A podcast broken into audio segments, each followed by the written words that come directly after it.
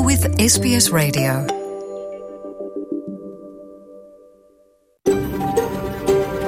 SBS, a world of difference.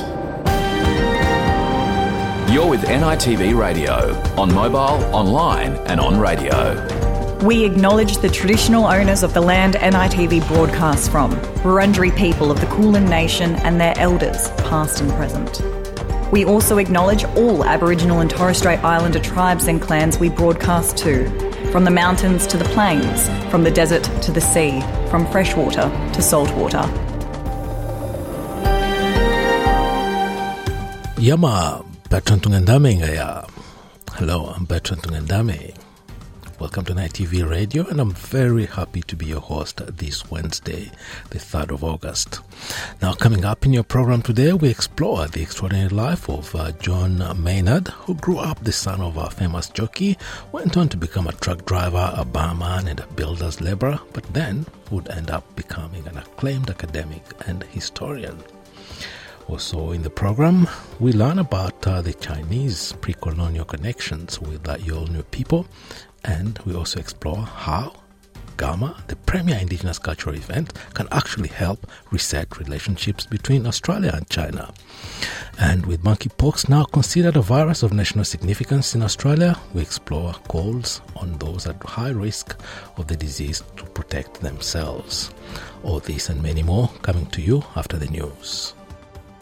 Australia Day 1972 saw the first Aboriginal embassy erected outside Parliament The native title legislation must be amended. And they've walked this land so many times before anybody came. I am sorry.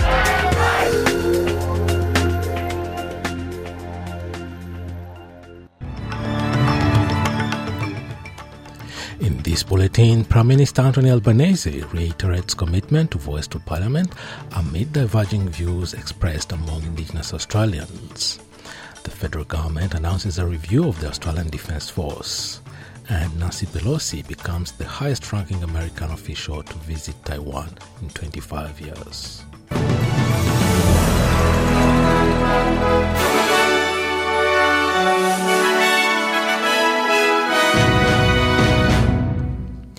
Prime Minister Anthony Albanese says he acknowledges there are diverging views among Indigenous Australians on the voice to Parliament and the Uluru Statement from the Heart. The Labour government is committed to implementing the Uluru Statement from the Heart in full with a treaty, the second aspect of the process. The Prime Minister says this national discussion may not be easy, but it is sensible. The Uluru Statement from the Heart didn't appear in a vacuum. It occurred after years of the most extensive consultation with First Nations people around the country. But most importantly, I know it has overwhelmingly the support of Indigenous Australians. Do I expect uh, every Australian on the roll uh, to vote yes? No, I don't. And that's important that people are able to express their views. But overwhelmingly, this is a sensible proposition Advocates for the First Nations community have expressed outrage over the planned closure of the National Centre for Indigenous Excellence in Sydney. Local residents are pushing for an inquiry into how the centre at Redfern suffered a $2 million annual loss as it prepares to shut in a week. The, no- the National Centre for Indigenous Excellence first opened in 2006 to support the local Aboriginal community, and the centre staff only learned of the proposed shutdown on Monday. The federal government has announced a major strategic review of the Australian Defence Force to ensure it's well positioned to meet future security challenges. The review will be the first of its kind since 2012 and, will be held and will be led by retired Air Chief Marshal Sir Angus Houston and former Labour Defence Minister Stephen Smith. The two experts will undertake the most comprehensive reassessment of the military in 35 years. Defense Minister Richard Marles says their recommendations on the ADF's structure and preparedness will be delivered in March next year. It will look at questions of force structure, it will look at questions of capability, it will ask and answer foundational questions about, given our strategic circumstances, what is it that we want our Defence Force to do on behalf of our nation in this moment? This will be the most significant review that we have seen of our Defence Force in decades. Stuart Ayres has, designed, has resigned from the New South Wales Ministry and as the state's deputy Liberal leader. A draft review into the John Barilaro New York City job job scandal found he may have breached the ministerial code of conduct. The recruitment process for the New York-based trade role is the subject of a New South Wales parliamentary inquiry. The state's Premier Dominic Perrottet says his resignation follows a briefing he received from the Department of Premier and Cabinet on Tuesday. The, the issues in the review go directly to the engagement of Minister Ayres with the Department Secretary in respect of the recruitment process. So that raises questions in relation um, to the Ministerial Code of Conduct. Um, as a result, um, Minister Ayres has resigned from his positions, and, and DPC, the Department of Premier and Cabinet, um, will conduct an investigation in relation to those questions. Mr. Ayres denies any wrongdoing. A proposal to restore territory rights is one step closer after a bill passed federal parliament's lower house. Labour MPs Luke Gosling and Alicia Payne introduced the bill which aims to allow the Northern Territory and the ACT governments to legislate on voluntary assisted dying. It is well past time uh, that Territorians, whether they be in the Northern Territory or the ACT, were treated as second class citizens and that will mean for Territorians uh, that we will uh, regain the ability to make laws on issues that affect us as Territorians. Prime Minister Anthony Albanese and opposition leader Peter Dutton allowed MPs a conscience vote on the matter and it passed with 99 votes for and 37 against. New South Wales police are appealing for the public to help solve the case of, of, of assassination of a Turkish diplomat and his bodyguard more than four decades ago. As a part of a reinvestigation into the 1980 case, the Counterterrorism and Special Tactics Command has released an audio recording of a claim of responsibility in the hope that someone may recognize the female's voice. In the recording, a female voice claims responsibility for the assassinations on behalf of the Justice Commandos of the Armenian genocide. The attacks are in the retaliation for the injustice done to the Armenians by Turkey in 1915. We are the authors of the above mentioned act. Right. We have no connection at all with the so-called Armenian Secret Army. And Turkish institutions are our targets, the Armenian genocide. The Australian Electoral Commission says it's partnering with online platforms during the 2022 federal election campaign resulted in less false information being circulated. Commissioner Tom Rogers says the decision to link with Facebook, Twitter, Google, and Microsoft helped prevent the spread of, of harmful content online. The Commission identified 31 pieces of misinformation on Twitter alone and referred several posts for removal. Foreign Minister Penny Wong has called for calm and a de-escalation of tensions between Beijing and Washington after U.S. House Speaker Nancy Pelosi visited Taiwan. Pelosi became the highest-ranking American official in 25 years to visit the country. China has condemned the visit by Ms. Pelosi, saying it's a threat to peace and stability in the Taiwan Strait. White House National Security spokesman John Kirby says the Biden administration wants to avoid conflict. Uh, there's no reason for Beijing to turn this visit, uh, uh, which is consistent with longstanding U.S. policy, into some sort of crisis, or use it as a pretext to increase aggressiveness uh, and, and military activity in or around the Taiwan Strait, now or beyond her travel. We will not engage in saber rattling. We will continue to operate in the seas and the skies of the Western Pacific as we have done for decades. We will continue to support Taiwan. A representative of the Russian delegation has warned Western countries not to test Russia's resolve. Speaking at the conference for the Treaty on the Non-Proliferation, Non-Proliferation of Nuclear Weapons at the United Nations, Alexander Trofimov says if Western countries try to test Russia, then it would not back down. But if Western countries try to test our resolve, Russia will not back down. And this is not the language of threat. This is simply a statement of what is possible. Such is the logic of deterrence. Against our country. The grounds for this decision were the confrontational actions and provocative statements by representatives of Western nuclear powers regarding the possibility of NATO interference in military actions in Ukraine against Russia. Thank you.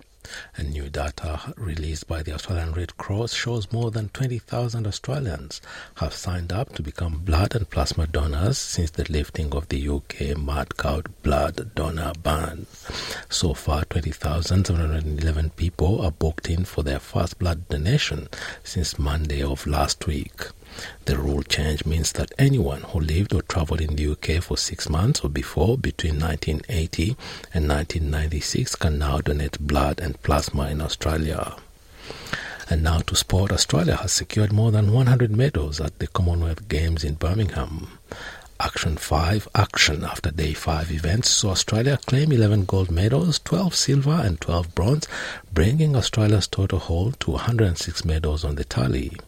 One of the highlights was Australian weightlifter Eileen, Ch- Eileen Cikamatana, who became the first woman to win Commonwealth Games gold medals for two different countries. And now having a look at the weather around the country. Perth, showers and windy 17. Adelaide, showers 19 degrees. Melbourne, showers and wind easing 19. Hobart, a shower to 16. Canberra, showers increasing 17. Wollongong, cloud and clearing 23 degrees. Sydney, much the same 23. Newcastle, similar conditions 23 degrees.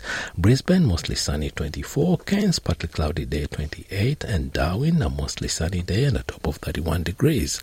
That is NITV Radio News.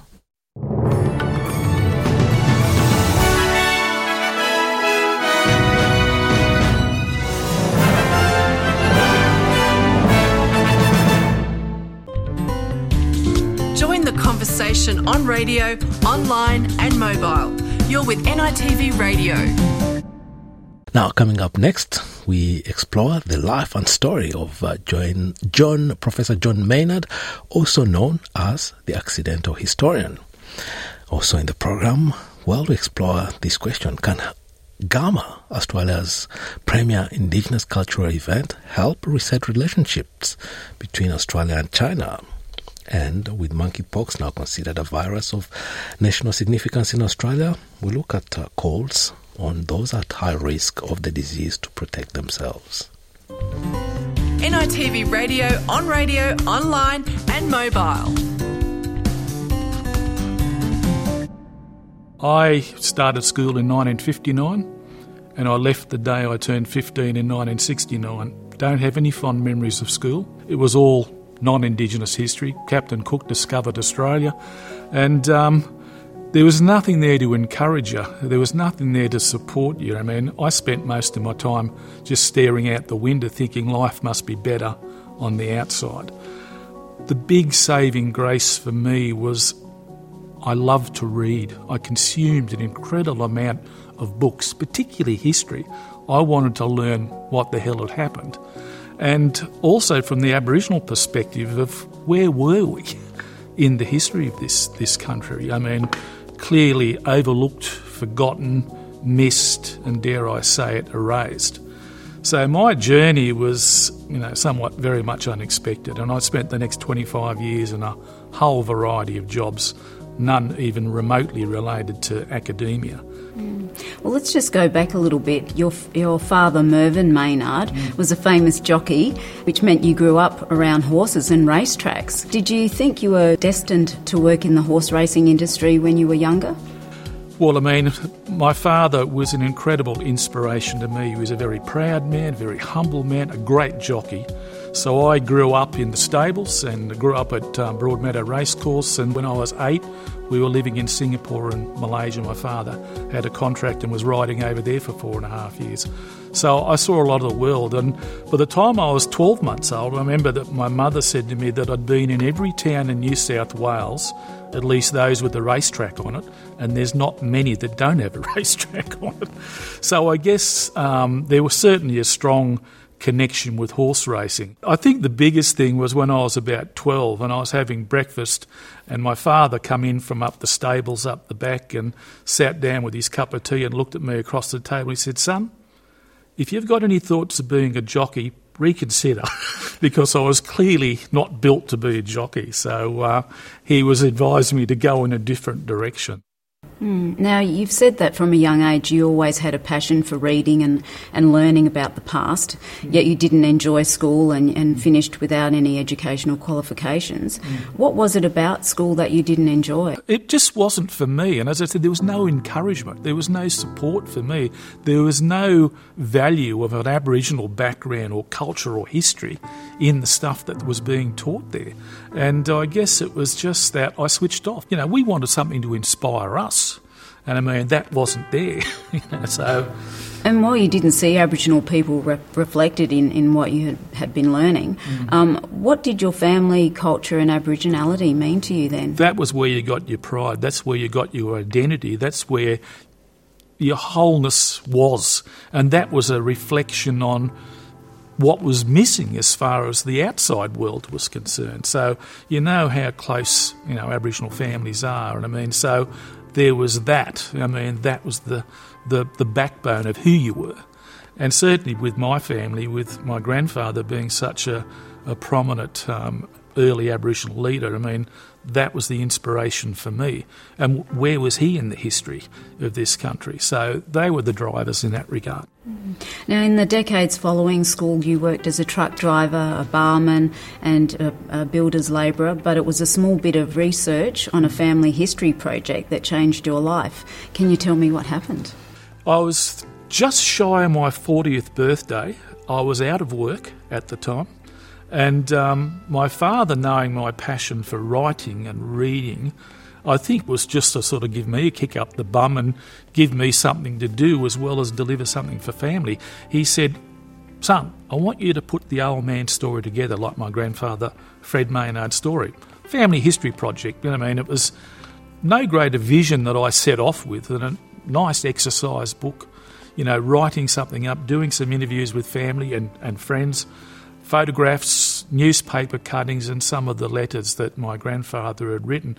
There was probably no greater vision than that. And I knew the libraries and the, the, the, archives and things like that, but I ventured over to the University of Newcastle to Wollotuka, the Aboriginal Education Centre there, which was established in 1983, I might add. Um, and I spoke to Tracey Bunda, a Murri woman who was the director of Wollotuka in those days, and the quickest way to get through that story is by the time I'd turned around, Tracy had kidnapped me and had me enrolled as a diploma student.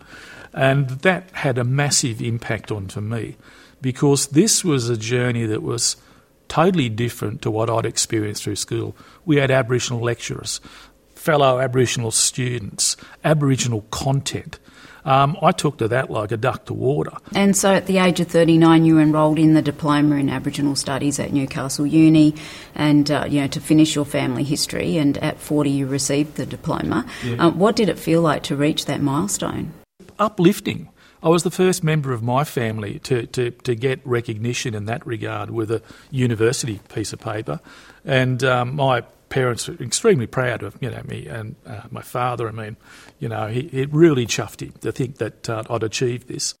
So you wrote your master's thesis about your grandfather's involvement in organised Aboriginal political activism yeah. as part of the worldwide Garvey movement, yeah. and your work was, was said to be groundbreaking. Why was this discovery so significant? You know, it wasn't that long before that the idea that of organised Aboriginal political activism was thought to have started in the 1960s and 70s.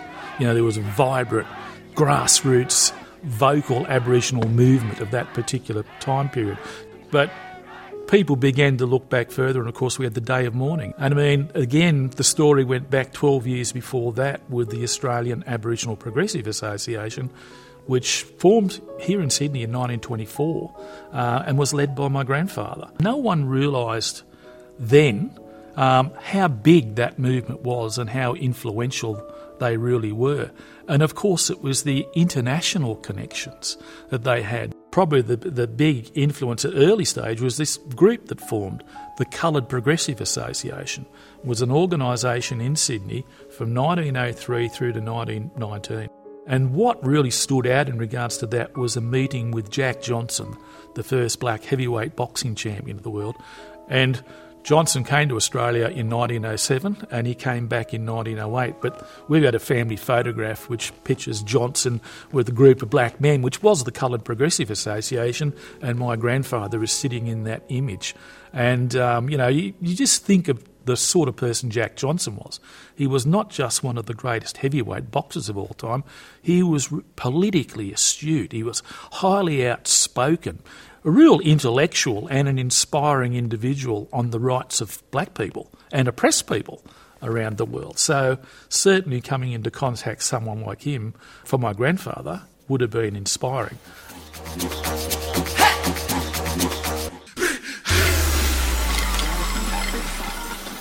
Let's talk about your uh, first book titled Aboriginal Stars of the Turf. Why do you think this book was so successful? I started out doing family history on my grandfather, and the jockey book was, of course, my father. I mean, I grew up on Broadmeadow Racecourse, and but it wasn't just my father. Stan Johnson, Gordon Taylor, Normie Rose, David Matthews. So these were all Aboriginal jockeys that were at Newcastle, Broadmeadow. Where were they in the history books? Not just them. Aboriginal jockeys right across the country. Where were they in the history? That book, certainly for Aboriginal people, and I had people contacting me that, you know, that they only had one copy, but we all read the book. you know, and it was just that, that impact of that. That's what drives me. I'm not, I've never been here for academic recognition. I mean, I have gained recognition in that quarter, but for me, the most important thing is having our people read, having our people enjoy the written work, gain inspiration from the written work, particularly our young ones. And again, it's that missing history. The stuff that's not there, you know, these stories are there, and for me, that's the driver that they've, you know, to deliver that. You've also written extensively about the role of race in sport. Yeah. What conclusions have you come to through your research?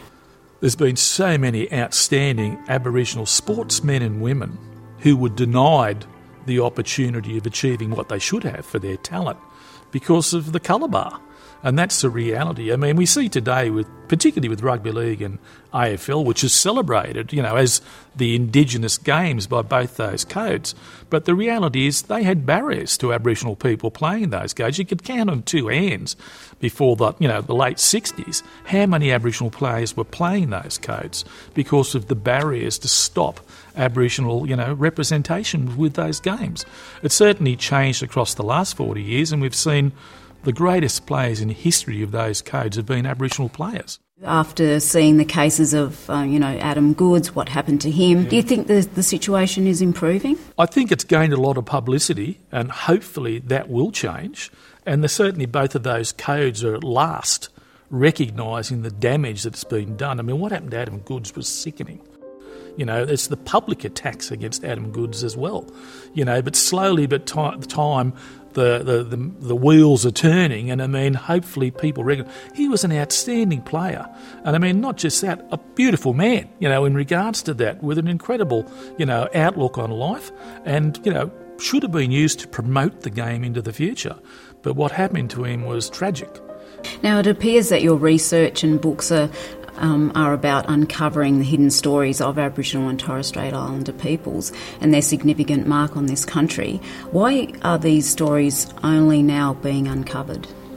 It's happening now because there's a lot more Aboriginal people writing history. I would say today there's not an Aboriginal community in the country where our people aren't putting together family and community histories. We're trying to put together a fractured past and make it whole. I mean, as I said, just my story, I've connected with so many others for the amount of work that I've done. And we've got incredible heroes and heroines in our past.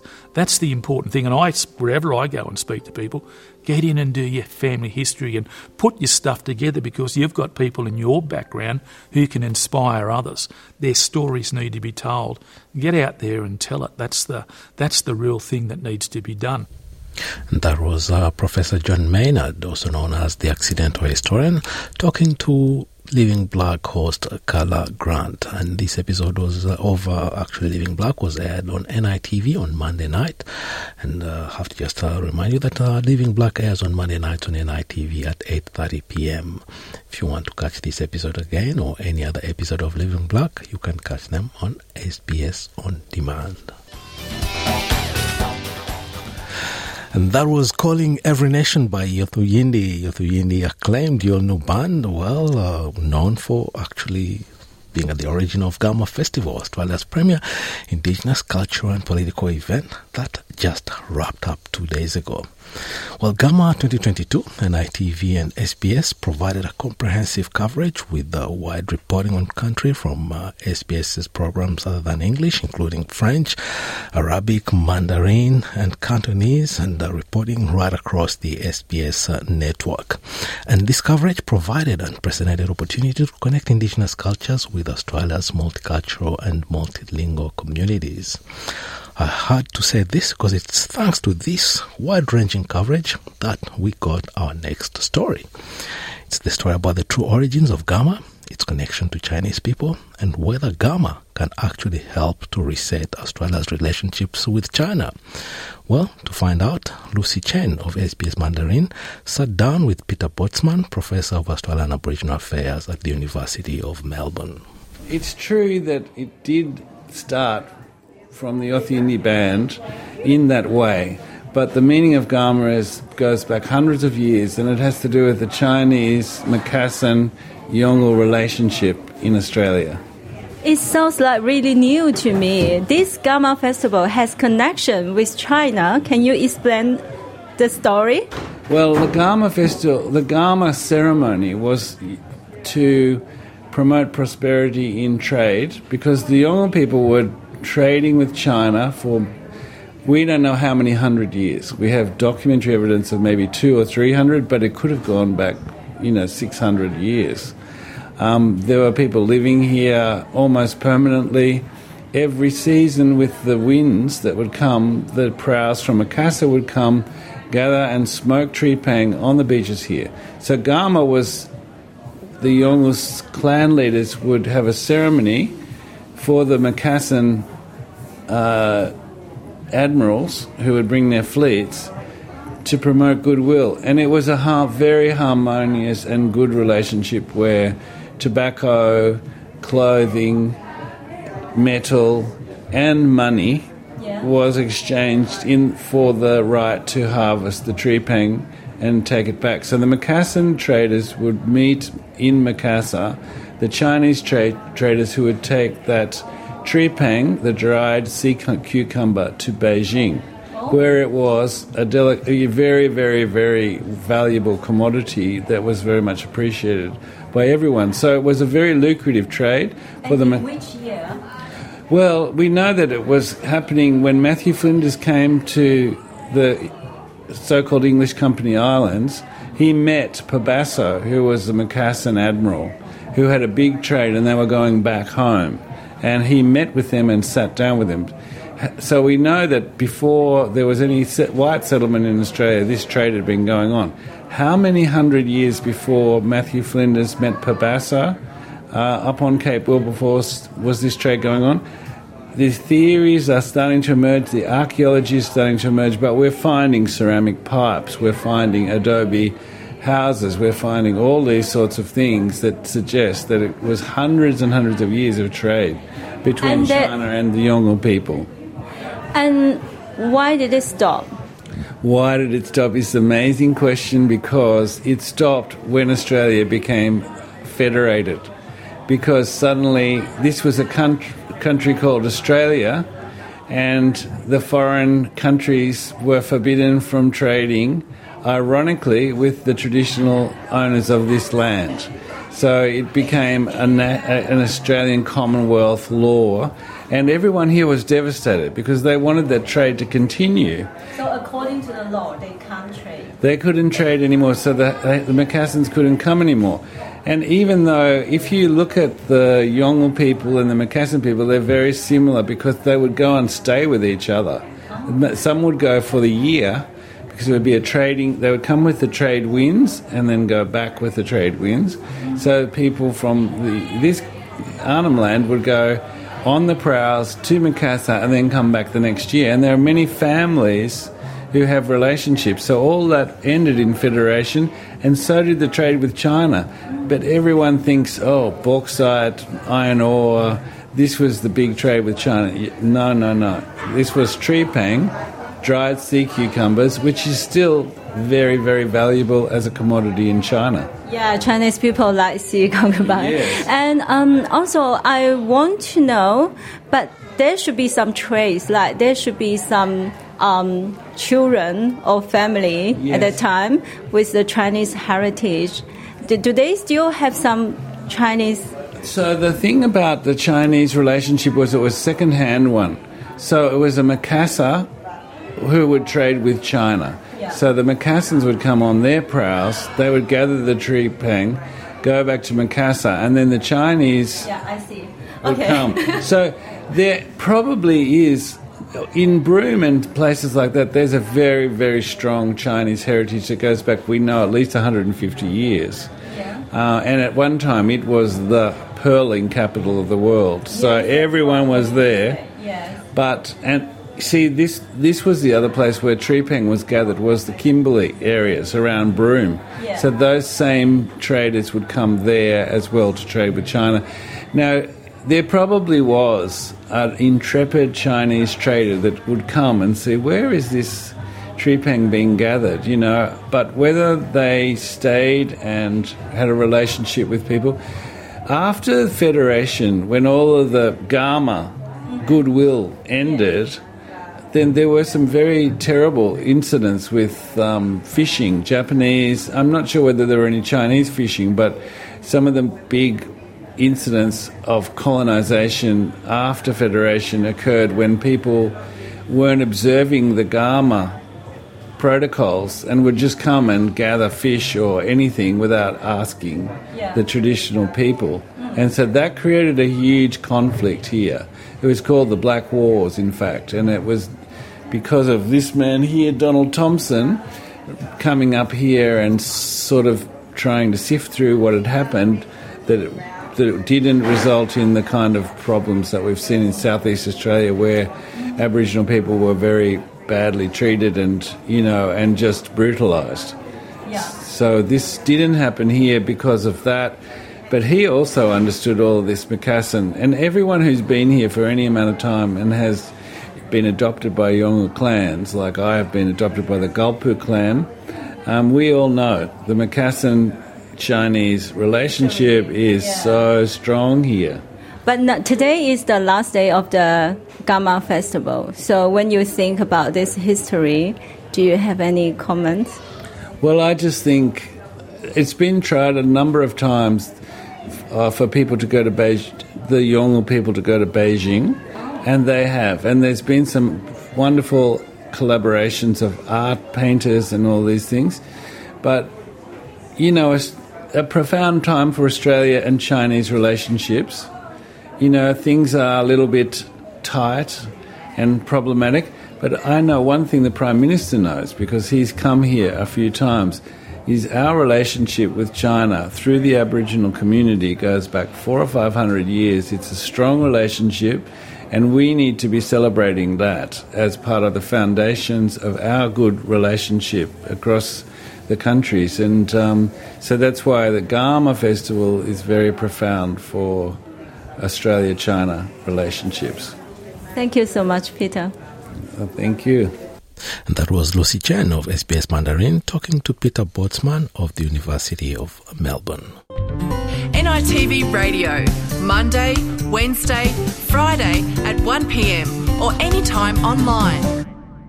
And that story is from the Garma Festival, which just wrapped up uh, on uh, Monday. And the Garma Festival that started at the beginning of uh, end of July, beginning of August, marks actually the beginning of uh, cultural and festival events in uh, the the Northern Territory, including the Darwin Aboriginal Art Fair, the Darwin Art Festival, which we will be reporting uh, on NITV radio. Last night, one of the events uh, at uh, the Darwin Aboriginal Art Fair, one of the key events is the Country to Couture, an innovative runway show showcasing First Nations designs. Well, in the sidelines of this event, I caught up with uh, Gomeroi designer Colleen Tighe Johnson to explore the festival and her input with her designer label. I use um, Drumroy artists to showcase um, artwork and uh, storytelling on biodegradable and sustainable fabrics. Um, yeah. My my vision is all about um, you know sending materials back to Mother Earth rather than to landfill. Yeah, I've been just using cotton and silk at the moment, but a big interest of mine now is to be able to print on that sustainable fabric, and it, it's just a part of the vision of Bulla Miri's vision too. You know, there's always something new coming up, so the next collection will be printed on something that's very sustainable. Yeah. And um, still working on um, where I'll um, launch the the next collection. Yeah, we are used to your collection, Honey Ant Collection, which you created and uh, you've shown and has gained a tremendous um, recognition and um, applause right across the world. One thing that uh, is particular with uh, your design, they're sustainable, designed for for luxury fabrics. Uh. Using the fabrics is, um, yeah, it's pretty um, sort of um, financially difficult, but um, you know, I guess from my vision, um, I just have to keep pushing through. But this collection, and it's called the Honey Bee, and not the Honey Ant. The Honey Ant was the last collection, so the Honey Bee that has um, a significant story, and you know, I'm I'm about um, the the environment as well. So the honeybee collection is about how um, it's in how it's important to our everyday life, how the bees are important to our food chain, and you know there's um, a story there between myself and um, the artist Anne Johnson, who is my cousin, um, and the childhood um, uh, stories of collecting the honey and the um, the extract, making it into, you know, using it for chewing gum as we were kids. Is, that's um, what our uncles and fathers did back when we were growing up. Um, so that connection with that honeybee is, has always been a part of um, our, our journey. And that was uh, Colleen Tighe Johnson. Uh, we caught up in the sidelines of uh, the Country Couture Runway, which took place uh, last night in Darwin as part of the Darwin Aboriginal Art Fair. NITV Radio will bring you more coverage of uh, the Aboriginal Art Fair as well as the Darwin Art Festival currently underway in our upcoming programs. Your community, your conversation. NITV Radio. Now to our next story, a story about uh, monkeypox. Well, monkeypox is now considered a virus of national significance in Australia, and those at high risk of the disease are now looking to protect themselves. LGBTQI plus health organizations have been calling on the government to secure stronger supplies of the new vaccine before the virus has a chance to take hold. Claire Slattery reports.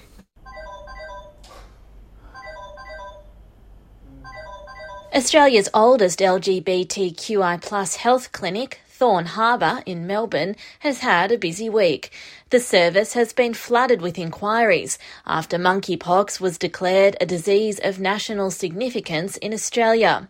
Cases of the virus in the Northern Hemisphere are also increasing, prompting the World Health Organization to declare monkeypox a global health emergency. Thorne Harbour's clinical services manager, Peter Locke, says gay and bisexual men who are considered high risk for the virus are keen to get vaccinated. We've seen an escalation in inquiries, uh, especially in the last few days. And um, I think as the community is becoming more aware of the possibility of a vaccine becoming available, um, and I think that's also because the gay and MSM community is really kind of keen to protect their health and the people around them um, and they're quite motivated to get that happening as quickly as possible. But for now, Peter Locke says they'll have to wait. We don't have stock at the moment, and we're not entirely sure when it'll uh, be arriving, but we are preparing ourselves. We're looking at the storage requirements and trying to come up with some plans on how to distribute um, to the people who are highest at risk as quickly as possible. Specific vaccines for monkeypox haven't been widely used, but vaccines developed for smallpox are considered effective. Right now, there are two on the market. Australia does have existing supplies of one, an older vaccine called ACAM 2000 but it's not recommended for immunocompromised people, including those with HIV. It also can only be administered by specialists and is associated with rare but serious side effects.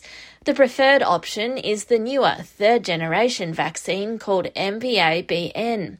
Acting Chief Executive with the Australian Federation of AIDS Organisations, Heath Paynter, says anyone can take this vaccine and it has fewer side effects. This third generation vaccine is very safe and very effective at stopping people from acquiring the virus. So, different to the COVID vaccine, where the COVID vaccine stopped the severity of symptoms.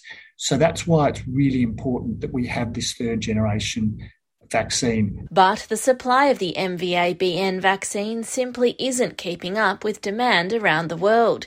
It's left countries like Australia exposed and GPs like Dr. Beng Eu empty-handed. We're saying that, you know, we've heard about the vaccines, but it's actually not available to us. We, we're not sure how to source it. We've tried to ring the state health departments who are trying to find out how to source it as well. It's actually not actually available at clinics, but we can't get our hands on it. But there are a lot of people, a lot of people are actually wanting the vaccines, but we can't get hold of it. In a statement, Federal Health Minister Mark Butler says Australia was actively pursuing supplies of the MVA-BN vaccine well before the WHO declaration was made, recognising there's limited supply and high demand. He says this is being done in collaboration with the states and territories, which are the distribution points for vaccinations.